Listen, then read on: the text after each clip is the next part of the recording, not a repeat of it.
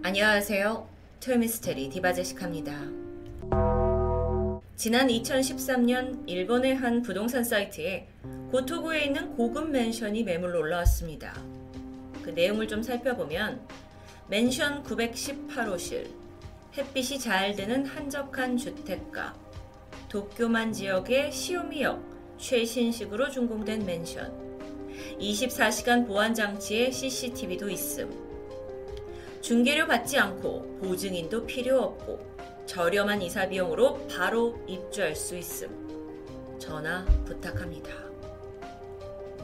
일본에서 맨션이라는 건 상당히 흔한 주거 시설입니다. 뭐 한국의 빌라나 아파트와 유사한 구조라고 볼 수 있죠. 이 매물 정보를 보면 굉장히 좋은 조건에 나온 최상의 물건 같았는데요. 하지만 어쩐 일인지 관심 있다고 연락 오는 사람도 없었고 행여나 집을 보러 와도 소문을 듣고는 다들 쉬쉬하는 눈치였죠. 과연 이 집에선 어떤 일이 있었던 걸까요? 여러분도 그 전말을 알게 된다면 결코 이 집에 들어가고 싶지 않을 겁니다. 그때로부터 5년 전인 2008년 4월 19일, 일본의 주간지에 한 안타까운 소식이 실렸습니다. 고토구 맨션에서 20대 여성 행방불명, 기사에 따르면 건물 내부에서 사람이 감쪽같이 사라졌다는데요. 실종된 여성은 토조 루리카. 23살이던 그녀는 이곳에서 언니와 함께 거주 중이었습니다. 사실 여기는 이 지역에서도 월세가 꽤나 비싼 고급 지역에 속했는데, 그럼에도 불구하고 자매가 여길 택한 이유는 아주 훌륭한 보안시설 때문이었죠. 이 두 사람은 평소에 타지에서 여자끼리 생활한다는 거에 불안감을 느껴왔고요. 그렇기 때문에 당시로선 좀 드물게 CCTV도 설치되어 있고 관리인이 상주도 하고 또 각 세대마다 자동 잠금 시스템을 갖추고 있던 이 맨션에 입주를 결정했던 겁니다. 심지어 자매는 혹시 모를 어떤 외부인의 침입의 위험에 대비해서 맨션의 최고층인 9층으로 이사오게 되는데요. 사건은 그녀들이 입주한 후 불과 한 달 만에 벌어졌습니다. 4월 18일 저녁 7시 30분. 언니 나 집에 도착했어. 라는 동생 루리카의 문자를 언니가 받게 되고, 그로부터 1시간 후인 8시 45분, 언니 또한 집으로 들어갑니다. 하지만 문을 열었을 때 어딘가 낯선 느낌을 받게 되죠. 우선 내부의 등이 다 켜져 있는데, 현관에는 과자 봉지와 함께 동생의 귀걸이가 떨어져 있습니다. 그런데 집안 어디에도 로리카의 모습은 보이지 않는 겁니다. 그렇게 안을 살피던 언니는 결정적으로 아주 불길한 징조를 발견하게 되는데 현관 왼쪽 벽에 남아있는 미세한 핏자국 뿐만 아니라 집에 있던 잡지와 세탁기에서도 혈흔이 발견됩니다. 분명 이 안에서 무슨 일이 있었던 것 같은데요. 두려움에 휩싸인 언니는 저녁 9시 15분 경찰에 실종 신고를 접수하게 되죠. 9시 반 경찰이 맨션에 도착을 했고 현장 감식과 함께 CCTV 분석을 진행합니다. 이 맨션에는 총 5대의 CCTV가 작동하고 있었는데 그중 하나의 카메라에서 다행히 귀가하고 있는 루리카가 포착됩니다. 정확히 저녁 7시 28분경에 검은색 코트와 바지를 입은 차림의 로리카가 작은 핸드백을 들고 집으로 들어오고 있는 모습이었습니다. 하지만 문제는 이후에 그녀가 맨션 밖을 나가는 건 그 어떤 카메라에도 담겨 있지 않았죠. 그렇다면 루리카는 아직 이 건물 안에 있는 걸까요? 경찰은 일단 그 현관에서 발견된 혈흔이 아주 미세한 양이었다라는 점을 토대로 현관문을 루리카가 연 직후 누군가에게 기습을 당했고 적어도 기습 당시에는 살아있었을 가능성이 높다고 판단했습니다. 또 나가는 모습이 없기 때문에 분명 이 안 어딘가에 그녀가 살아있든 혹은 이미 사망했든 존재하고 있다고 결론 짓게 되죠. 한편으로 범인 또한 빠져나간 흔적을 발견하지 못했기 때문에 어쩌면 범인도 아직 이 안에 있을 수 있다고 가정합니다. 이후 경찰은 새벽 내내 입주민들을 상대로 탐문 조사를 벌이게 되는데 문제는 이 사건 발생 추정 시간에 그러니까 7시 반 이때쯤에 여성의 비명 소리나 뭐 다투는 소리를 들은 사람이 전혀 나오지 않았습니다. 뿐만 아니라 맨션에 입주하고 있는 모든 세대의 집과 또 건물에서 사람이 잘 가지 않는 곳까지 샅샅이 뒤졌지만 아무런 성과가 없어요. 사건 다음 날인 4월 19일 오후 3시 곧이어 이제 언론에 이 고급 맨션에서 여성이 실종되었다. 그런데 범인과 피해자 모두 아직 이 건물에 있을 수 있다. 라는 소식이 전해지면서 사건 또한 공개 수사로 전환됩니다. 단번에 많은 사람들의 관심을 받게 되죠. 이 상황에서 경찰이 내린 가설은 두 가지였습니다. 먼저 루리카가 의문의 방법으로 맨션을 이미 탈출한 게 아니냐, 혹은 납치를 당해서 밖으로 빠져나간 건 아니냐라는 겁니다. 실제 CCTV 중 두 대에서 약간의 사각지대가 발견되는데요. 물론 이게 아주 좁은 범위긴 했지만 범인이 여길 미리 파악했고 나서 범행을 저질렀을 수도 있죠. 만약 그렇다면 이 범인은 적어도 초범이 아닌 굉장히 범죄에 능숙한 사람으로 추정됩니다. 두 번째 가설은 루리카가 여전히 이 맨션 안에 있다라는 가설이죠. 뭐 빈 방에 감금되어 있을 수도 있고 최악의 경우 살해를 당한 후에 어, 그 범인만 아는 어떤 은밀한 장소에 시신이 유기되었을 수도 있습니다. 경찰은 이 두 가지 가설을 토대로 일단 맨션을 전면 봉쇄했고요. 모든 출입구에 인력을 배치하면서 조사를 위해 전 세대에게 자동 잠금 장치를 해제하도록 명령했습니다. 그러니까 맨션 어딘가에 있을지도 모르는 범인이 혹시 루리카를 데리고 나가거나 단서를 숨기는 걸 막고자 한 것인데요. 이렇게 건물 하나가 다 통제되고 대대적인 수사가 진행되지만 어쩐 일인지 좀처럼 실마리가 풀리지 않습니다. 그리고 그렇게 루리카 실종 이래 무려 한 달이라는 시간이 흘러버리죠. 물론 그 사이 경찰은 입주민 모두의 지문도 채취했고 집집마다 돌아다녀서 내부 다 수색했습니다. 심지어 배출된 쓰레기까지 다 뜯어서 조사했지만 루리카의 흔적이 나오지 않는데요.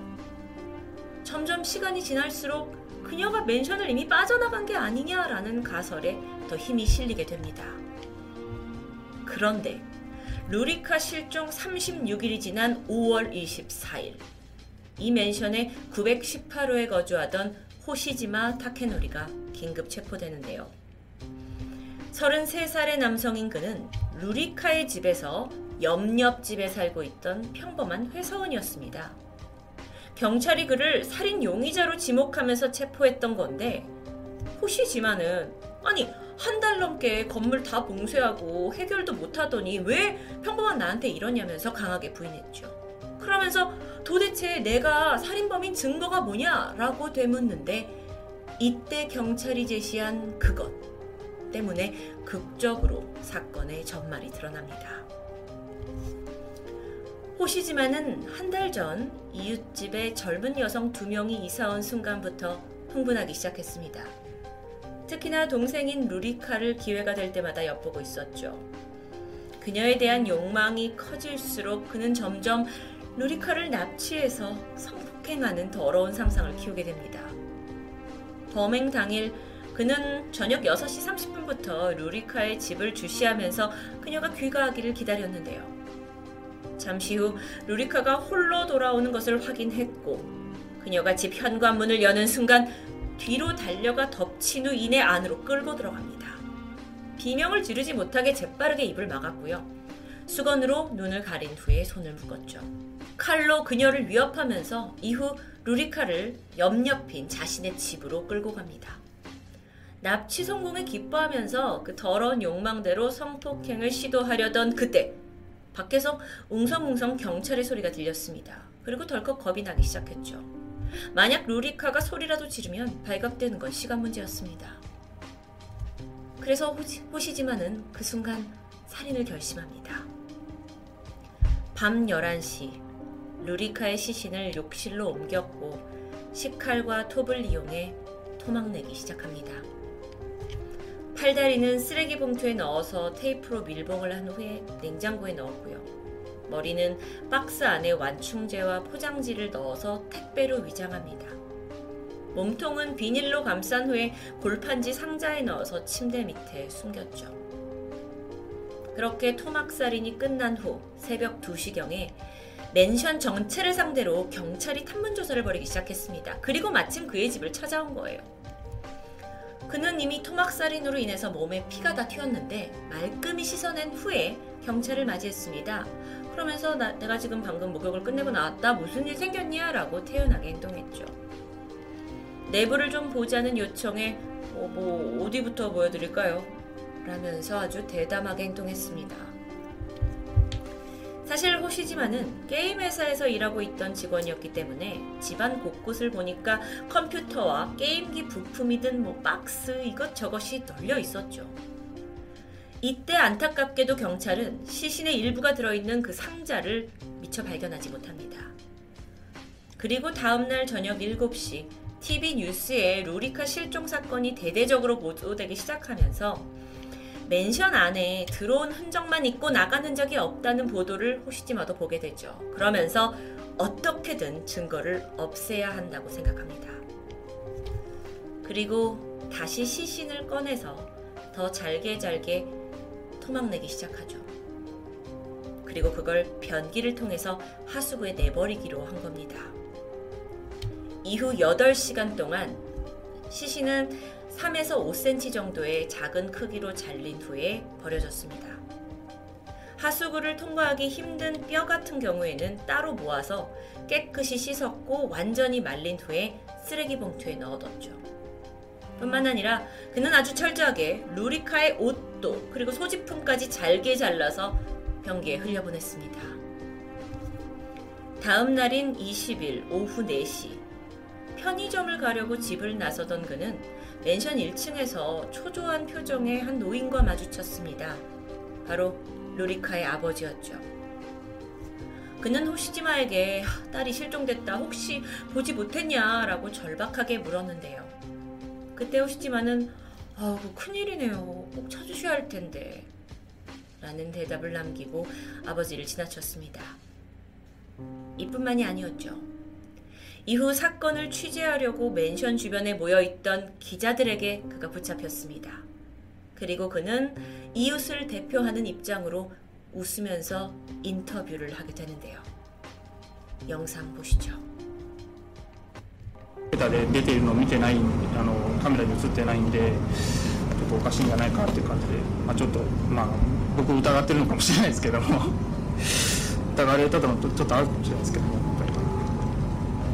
会話がないですね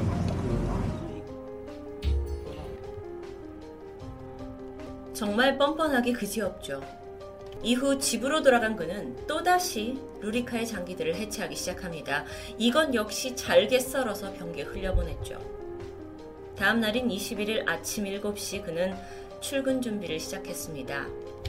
원래 그의 계획은 살점은 하수구에 흘려보냈지만 이 뼈는 밖에 버리고자 했던 겁니다. 근데 경찰이 맨션 곳곳을 지키고 서서 가방 검사를 했기 때문에 이건 발각되기 쉬운 상황이었는데요. 그럼에도 불구하고 대범하게 한번 해보자 한 그는 출근 가방에 뼈를 넣었고 집을 나섭니다. 그런데 이때 경찰은 주민들을 상대로 어, 시신이 들어갈 만한 크기의 큰 가방이 아니면 주목하지 않았던 겁니다. 큰 실수였죠. 그렇게 경찰들을 무사히 통과한 이래 그는 매일매일 뼈를 조금씩 가방에 넣어서 반출할 수 있었고 그걸 인근 쓰레기장에 버리게 되죠. 마지막 뼈를 버릴 때까지 단 한 번도 경찰의 레이더망에 잡히지 않았습니다. 그렇게 시간이 지난 후 맨션 안에는 더 이상 루리카의 흔적, 그러니까 범행의 증거는 단 하나도 남아있지 않게 됩니다. 하시지만은 자신의 완전 범죄를 기뻐하고 있었는데 그날 저녁 벨이 울렸습니다. 경찰이 입주민을 대상으로 지문 대조를 하겠다는 건데 사실 경찰은 결정적인 증거를 쥐고 있었죠. 바로 루리카의 현관에서 발견된 지문. 범인이 내부에 있다라는 확신 속에 주민 한 명 한명 한 명 대조를 했는데 호시지마도 첫 번째 지문을 검사했습니다.